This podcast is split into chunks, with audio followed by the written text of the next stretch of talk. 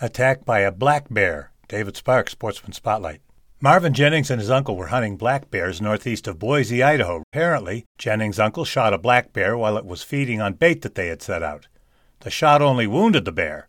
Thinking that the bear was dead, Jennings went to check on it. But when he got close, the bear aroused very aggressively and attacked. The two kept rolling down a hill, and the bear was biting his arm and his leg. Jennings was able to get to a pistol and shoot the bear in the head. His uncle also shot when he could safely hit the bear and not his nephew. Jennings was airlifted to a nearby hospital without life-threatening injuries. But in retrospect, could there have been another way?